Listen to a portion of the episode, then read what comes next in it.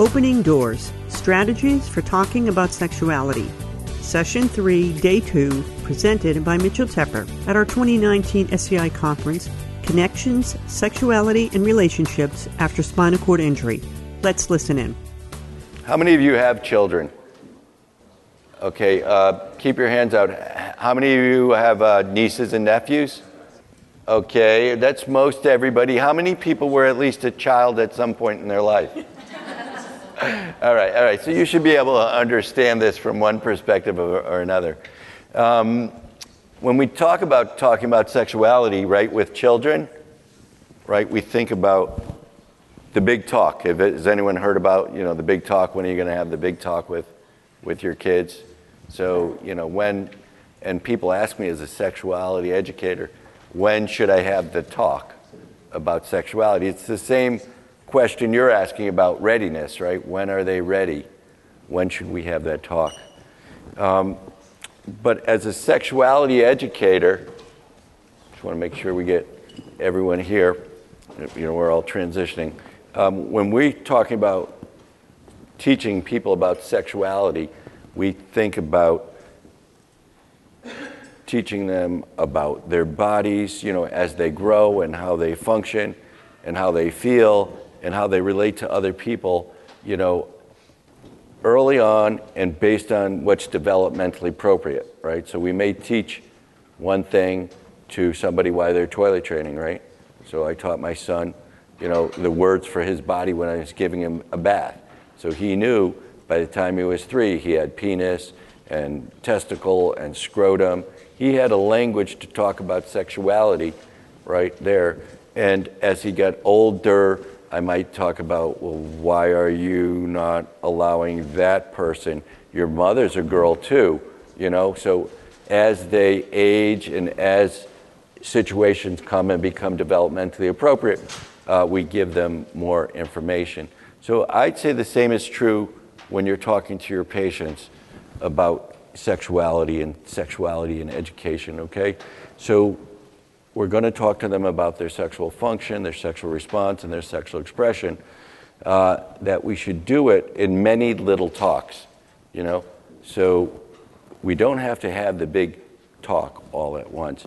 It's less intimidating for us as providers, and it's less intimidating for your patients, you know? So if you bring it up, because it's easier to digest this information in smaller bites over time, right? You hear it's on the back of my mind right away, but I'm also overwhelmed with all these other things. So the brochure, right? How important it was to have some information that they could look at so that they know that this, this is an issue. And then, you know, speaking to somebody, you know, hearing a comment, uh, getting some positive information about what their potential is, is, is very, very important. And, you know, everybody's individual appetite is, is different. And so the readiness issue, it has to be, as they said in the panel, repeatedly, repeated invitations to speak about this and to bring up their issues.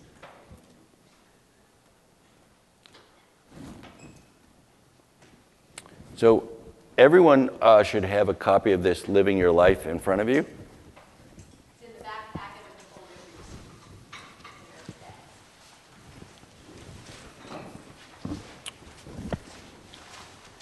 So this is a, a brochure thanks to Hollister.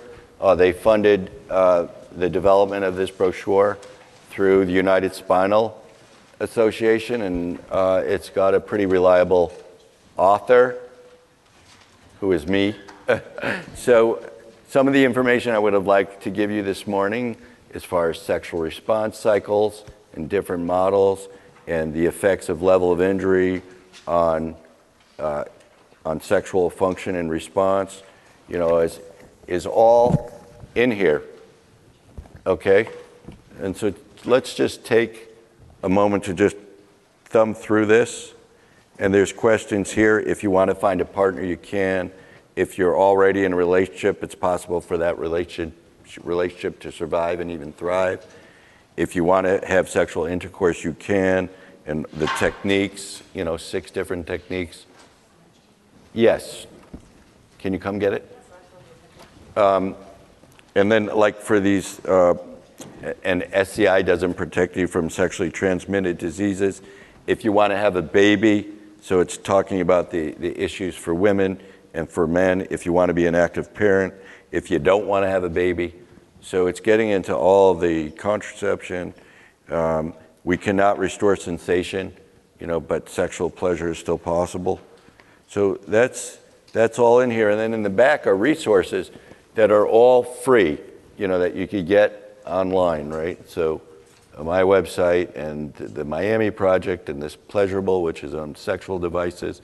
Um, I think, unfortunately, that this came out before Sexuality SCI.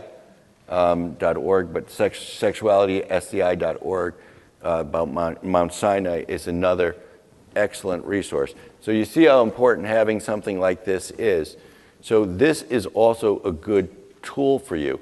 So what I'd like you to do is pair up with somebody at your table. If you need to be in a group of three, that's fine.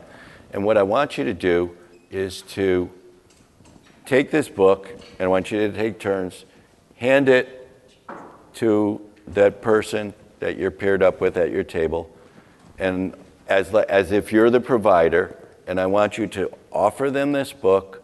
I want you to tell them just briefly what's in it and tell them that you're going to leave this resource with them. And if they have any questions, you'd be happy to either answer them or find somebody who can. So just take this. I want you practicing handing it off, telling them about it, right? And giving them an uh, invitation and just take turns. I want everyone to have a turn having this short little conversation. You got it? You're on your way, everybody.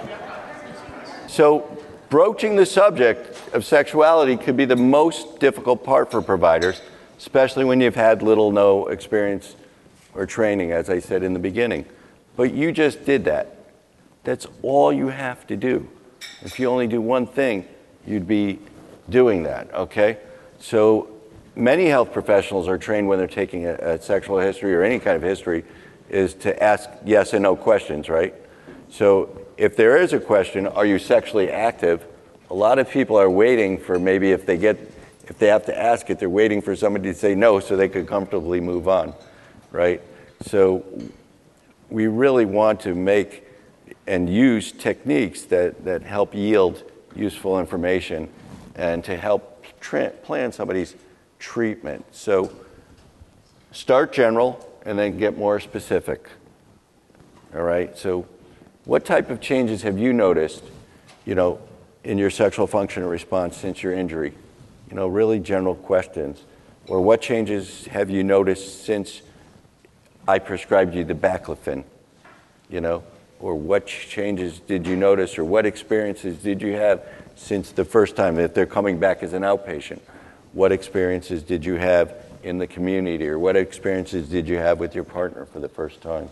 So, so start general and use open ended questions, not yes and no questions. So, what is your primary concern? You know, um, how are you feeling about your sexual future, right? Give people an opportunity to respond to your questions, okay? So, yes and no questions, it's easy for people to say no because they're nervous and they don't like the way you ask them. And like you said, sometimes you have to come back and ask them a few times before they trust you. I talked to you about how important trust and safety was, right? And you heard it over and over again. Even if it's with the provider, they want to have a, a sense of trust. So you have to let people take time to tell their story without interrupting when you, when you ask them the question. And you want to acknowledge the, the concerns. I understand, you know, you might be, you know, worried about losing control of your bowel and your bladders in your first experience, or understand this is upsetting to you, right? So you just listen to them, you know, kind of repeat so that they understand that you understand uh, their concerns or their anxieties, but normalize and legitimize that. You know, many patients at your level of injury, you know, have difficulty getting erection, or many women are concerned about where their legs are going to be during sexual activity. right? So you want to kind of normalize it based on letting them know other people in your condition, you know, have these questions too.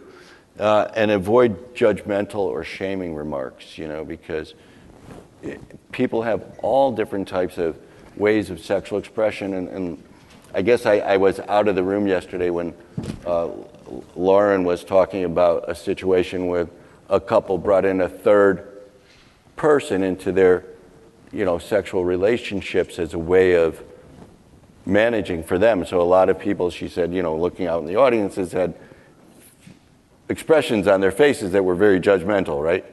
Uh, and, and but yet, you know, when we're dealing with human sexuality, there's so much variation. So we really want to try to avoid, you know, you know, facial expressions and, you know, and it takes some practice, you know, and to become a sexuality educator or counselor or therapist, a, a certified, you have to go through a sexual attitude reassessment seminar. And you're just bombarded with videos of every possible type of sexual situation until you could comfortably, you know, just know about it and, and accept it and move on. Because it's not our job to change people's ways they express themselves sexually. It's just a way to support them in any wish way they would like to do that.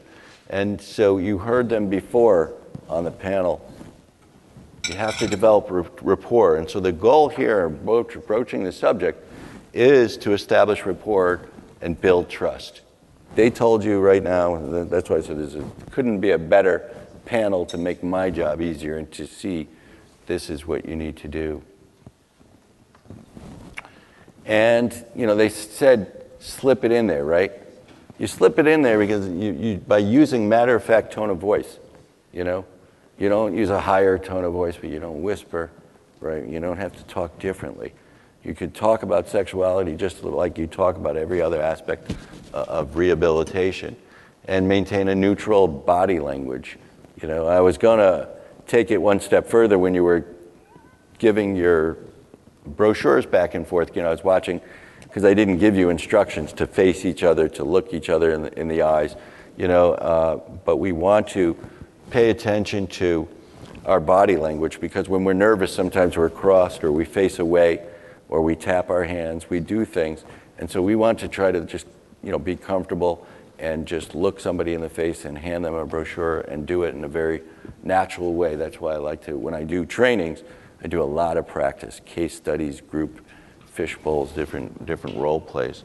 And then the tailor the depth of the discussion to the situation.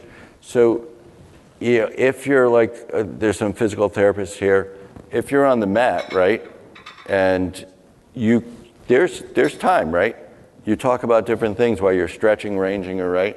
So there you could say, you know, have you thought about bed mobility yet? You know, have you thought about that in relationship to sexual activity, right? And so you, it depends who's around. If you have privacy, then you could talk about it more. If you have not enough privacy, you could say, well, this is some things that we could talk about. I'll make sure so and so, the the psychologist or the nurse. Uh, you were sharing me with a, a, story. Can you just tell everybody what you said to me when you? Sometimes you don't have space in the room if you have two people in the room sharing. So sometimes when I'm doing the bowel, bowel, bowel and bladder program, pretty loud. Um, okay, I'll just uh, ask while I'm in there uh, private questions or just, what do you do for a living? And then I'll be like, okay go into other things. Do you have children? And then I'll ask finally, what do you think about the future? Do you have any feeling down there? And if I'm cathing someone in the bed, I'm like, do you feel this? And then we'll go into questions. Um, sometimes I'll have a PCT with me and I'll have to tell them to leave the room to give the person a little privacy if you see on their face that they're not comfortable or sometimes other professionals are not professional or feel comfortable talking about these subjects. So I do better one-on-one with my patients talking about it. So I do get some people to talk about it. Upon discharge, I'll bring in the spouse or significant other, and we'll talk about it. So I do feel comfortable talking with the patients and their loved ones, and I just try to find a proper place. Sometimes there's a quiet room or a family room, I'll go there. But sometimes I do have to address it in the bathroom because there's nowhere else, and I'm, I feel uncomfortable there, but that might be the only place. So, and then also, so she has more privacy in that situation. She could talk about it in more details. And you're a nurse. She, she shared that with me. So, and use conditional words when making, you know, prognosis. So, you know, in here I talk about level of injury and how it affects sexual response uh, and expression, right? Uh, and so if somebody wants to know, well, what, well, what is my potential? You know, you could say, well, based on your lev- level of injury, you know, you might experience X, Y, and Z. Uh, and this may happen, you know, if people have problems. If you know they they have a tendency towards autonomic dysreflexia, you might say, and you know, when you get very aroused, you may experience autonomic dysreflexia, assuming they know what that is, right? Or this may happen because I know, you know, that, that we've got information based on level of injury and response, but it's based on complete injury, and, and there's hardly anybody who's totally complete. You know, even in women with complete injuries in our labs, you know, we, we measure feeling by pinprick and surface sensation, but they're feeling, uh, you, you, know, like they're feeling um, menstrual cramps and some visceral sensations. So, you know, we always, I always tell people, well, you know, this is likely, this may happen, but tell me what your experience is. Tell me what you're feeling. Tell me, have you experienced this yet? And, and, and so, really, if you go in and, and you're conditional, because I don't like to say, well, this is never going to happen for you. You know, you know, some scientists might say, well, you're never going to experience orgasm again. Well, that's, I haven't found that to be true. Okay, I've found that, as I talked before, it doesn't matter on level and completeness of injury. So it depends what you're talking about, but I wouldn't, you know, we, we don't know enough to, to tell people that something is not possible for them, right? So if someone wants to have a baby, you know, if we can't get the ejaculation and methods that I talked about before, then they could use like, uh, you know, inter, ICSI, intracytoplasmic sperm injection, right? So there are ways to make a baby there are ways to parent. There are ways to get an erection. There's ways to add lubrication. Um, so all this is possible. So you want to provide reassurance based on the best available science. And the best available science is in the clinical practice guidelines that you have. So when you take it home, if you're really serious about this, then go through your guidelines because all of this is, is covered and, it's, and it tells you what, what level of science and what level of information that's that's based on. So, what areas to explore? So, I'm going to talk about frameworks. I'm just going to focus on, on really one framework, but a framework that existed that the other framework was built on. So, that gives you ways of getting into uh, this conversation and understanding it. So, this is the one that I like. This guy, John Bancroft, was with the Kinsey Institute for a long time uh, but he talks about the effects of disability or illness. And I talk about sexual response and expression. You'll hear me talk about sexual function sometimes, because when we think about sexual health, the first thing that usually comes into mind uh, is function. Can we get an erection? Can we lubricate? Right? Can we ejaculate? Can women menstruate? Can they, you know? So that's all sexual function.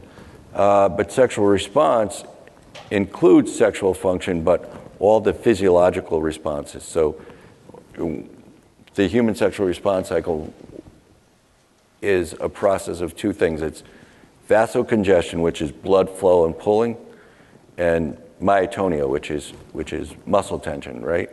So that's physiologically, when we get aroused, our heart rate increases, right? Our respiration increases, our blood pressure increases, blood flows to different areas. So that's noticed by an erection of the penis, by erection of the clitoris, by lubrication, right? But there's also other areas of our bodies, nipples, right, get uh, engorged.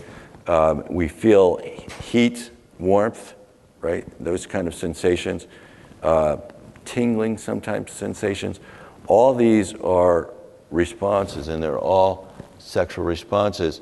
And some people I work with, their sexual function or response is not impaired, but their ability for sexual expression is impaired. So I work with folks, uh, you know, with CP, and so their function and response is fine, but they're spastic uh, in a wheelchair. The, the guy I'm working with now, a young man, 30 years old, he's got a, a rod in his spine, so he can't express his sexuality because he can't use his hands, he can't even masturbate. Uh, but if someone else touches him, he works fine. All right, so I talk about sexual response and expression. So Bancroft says, looks at, look at the direct, I got a pointer here, but I don't know if it really makes a difference.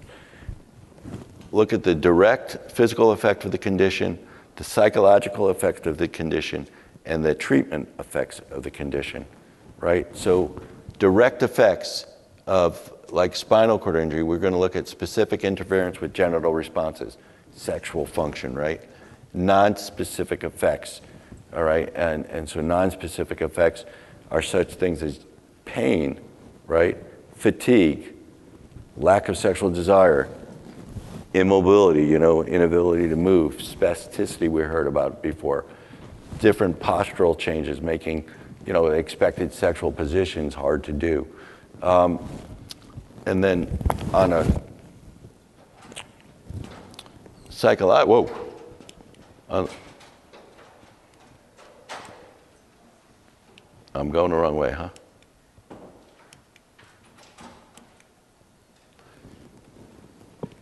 For the psychological effects, we're looking at both the individual, you know, I talked about sexual self esteem and low sexual self esteem, and uh, on the relationship, you know, what are the, the, the, partnership dynamics and what, what's going on? You heard from the partners there that they had different, they were in different places, and you're wondering, you know, am I still going to be able to please my partner? Is my partner still going to find me attractive? And, and concerns about effect on the condition. I counseled a couple yesterday, and uh, you know, the, the partner was worried about what, what if I, you know, lie next to him and, you know, pull out the catheter? What if I, you know, had colostomy too. What if I make the bag, you know, fall off? Or, you know, what if I aggravate his skin conditions, right?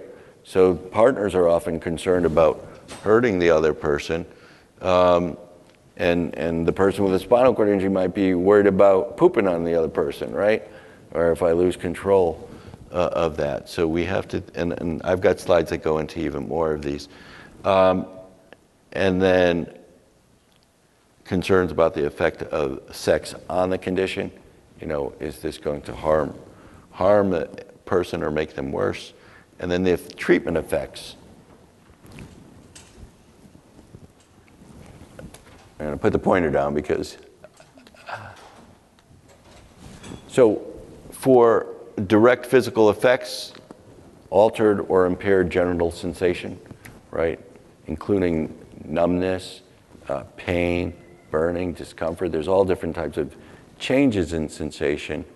Uh, there's difficulty in achieving or maintaining an erection, decreased vaginal lubrication, degree, decreased clitoral engorgement, decreased frequency and or force of ejaculation, okay, decreased frequency and or intensity of orgasm.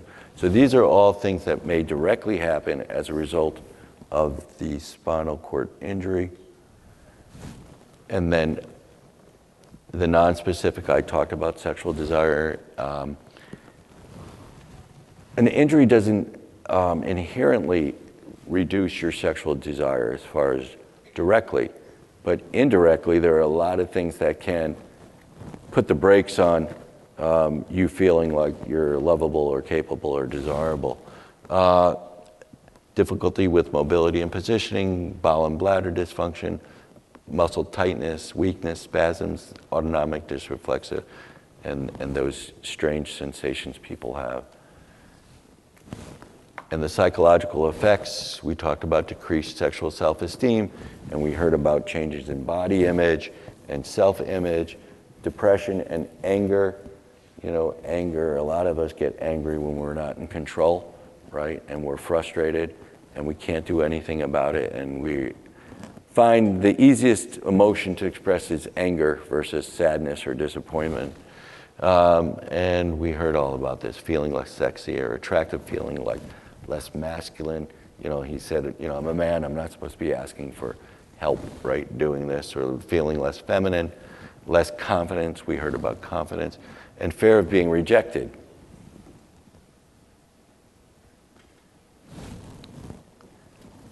fear of never finding a partner, worries about satisfying the partner, difficulty communicating with one's partner, and feelings of dependency and inadequacy. So all of these we're talking about direct physical, psychological effects on person, other, and treatment effects. Scarring goes to body image and leg bags and catheter tubes and ostomies and wheelchairs and how do I look and braces. And then the side effects of medication. You know, so, so many medications can put a damper on either your desire, uh, your ability to, you know, get an erection or lubricate or to ejaculate or have an orgasm.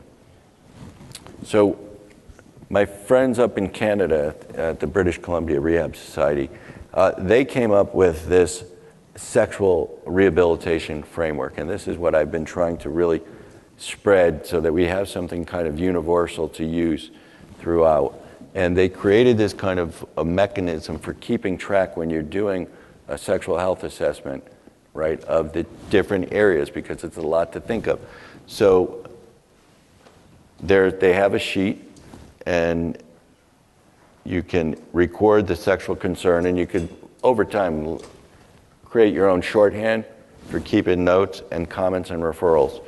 So you have sexual drive and interest, you can put sexual desire over there, sex- sexual functioning abilities, fertility and contraception, factors associated, associated with the condition, motor and sensory influences, bowel and bladder influences, sexual self view and self esteem, and partnership issues.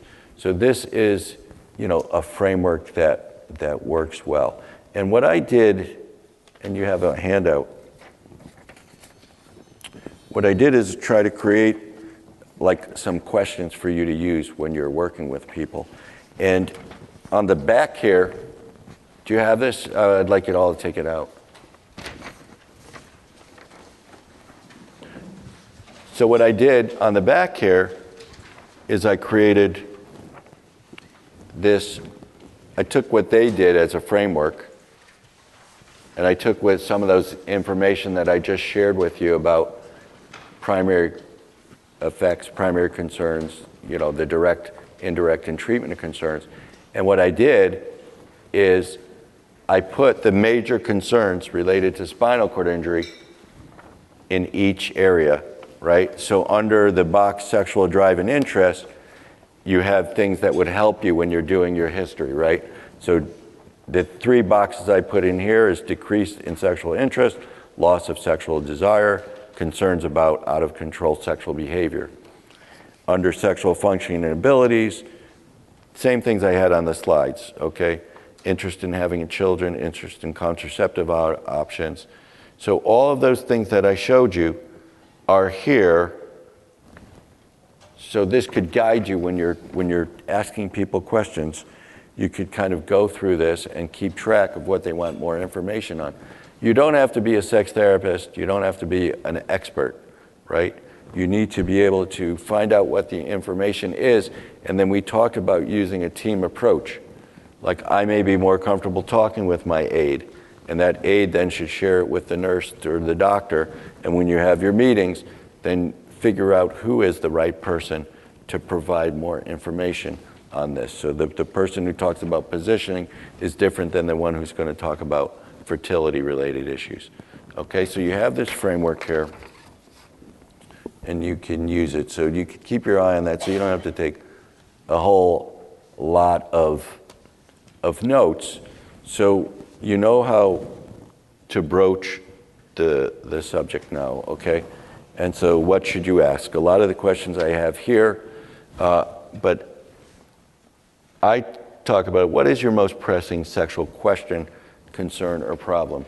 Very open ended. You know, I don't ask, you know, what kind of sexual dysfunction you have, or, you know. Um, so, people's concerns at different points are different. So, you not, might not be concerned about whether I can ejaculate right here on day one 10 years later, now you know it's possible, right? Now I'm sure you're going to be exploring that, right? But if you were planning on having a baby before your injury and you still want to do that, then you might be like, can I ejaculate, right? So there, the questions are very different. You may not be asking that if you're not even in a relationship you're thinking, well, will I ever find a partner, right? So, what is your most pressing sexual question and concern? So, it's really patient centered, right? Patient orientated education. Then, would you mind telling me a little bit more about that? You want people to paint a picture of their situation. You want to have a, an understanding of what they're concerned. May I ask you some more details so I could guide you better, right? Continually asking permission, like I asked the panelist, right? I know you were here volunteering to share with us, but each time I asked, I asked if you mind. I was trying to model for you, for you guys, how to talk with people in a, in a polite, respectful way that might encourage them to see that you, you respect them and that, you know, you're doing this for them and, and they'll offer you more information.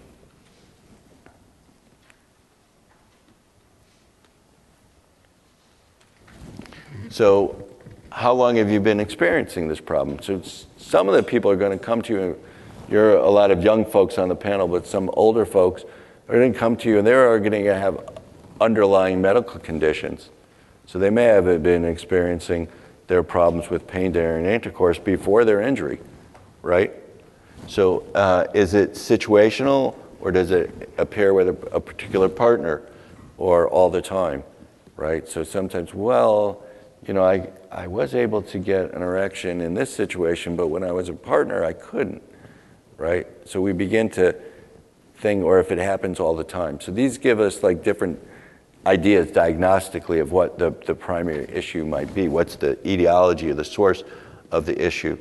And how do you respond differently when you're stimulating yourself? Because when we add a partner, right, there's a whole nother dynamic. Now, in a lot of the information you hear, and, some of the good information about uh, sexuality from some of my colleagues, they'll tell people uh, you need to masturbate first and figure it out on your own before you know what's going on and you're with a partner. Now, I talked about in my research, masturbation was a lot of times people's first experience, and no one talked to them about that this is going to be different, and no one told them about their sexual potential.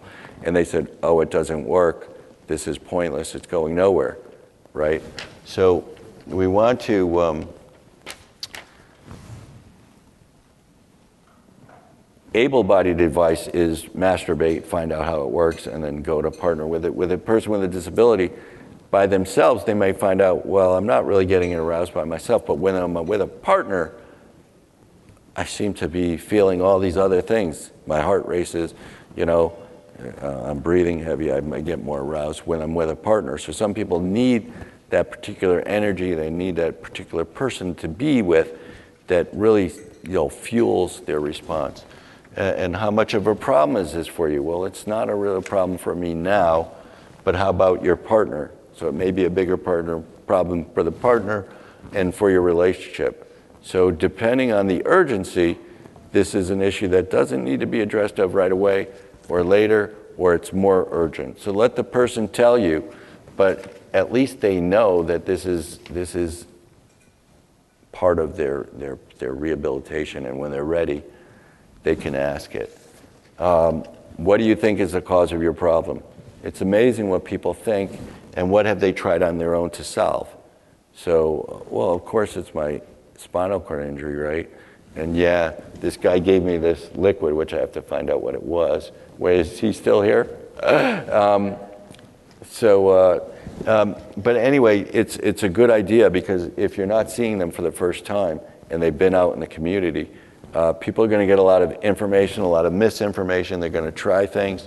Uh, and what kind of treatment do you think you should receive? So, always involving the patient. And what medications are you currently taking? Because it's beyond the time here, but the amount of side effects of medication on sexual response uh, is, is huge. Who have you sought treatment from this already? What other information do you think I should know? What are the most important results you hope to receive? And what other sexual concerns would you like to cover? So, a lot of that is in, in your list. Those questions are on the other side here. See on the other side? Um, addressing sexual health is a routine part of your rehabilitation. would it be okay if I asked you specific questions to help me understand more about your concerns? Um, I've got here, like, what pronouns do you prefer? So if you don't know what per- people's different gender expression is or orientation, um, I always assume or don't assume orientation at all. So my language is always neutral, my language is always partner, partners. So I don't specifically ask whether people have sex with men, women, or both. Because when people do a sex history, medical people, is you have sex with men, women, or both. That's what we ask. I just kind of assume I don't know. So I always use um, as much as possible as far as orientation, general things as far as pronouns. Uh, you know, historically I haven't asked that question, but now I've added that to my intakes because as we change and people are more, you know, personal about how they identify uh, gender-wise, uh, I, I put that on there. And when we go a little deeper, I don't know why these slides are, are blank. Um,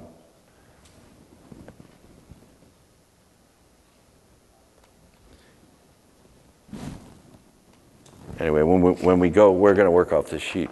As we go a little deeper, we, we talk about how would you describe your sexuality before your injury? See, there once again is a very open-ended question because you know how people are going to respond and what they need now is very related to before their injury, right? So, well, I wasn't very sexually active before my injury.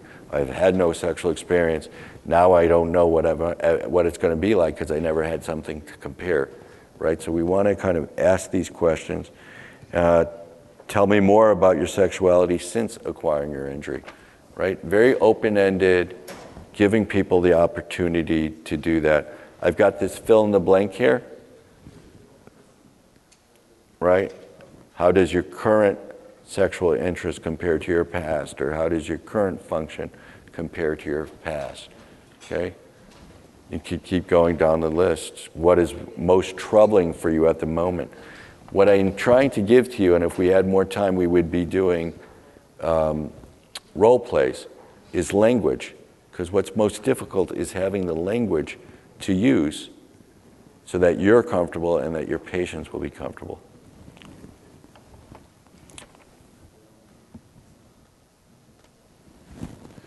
So, the PLISSIT model is been in rehab forever. Have anyone ever heard of this? Okay. So, I mean, it's, it's an acronym for permission, right? You want to give people permission to ask about sexuality. You want to ask people's permission to dig deeper.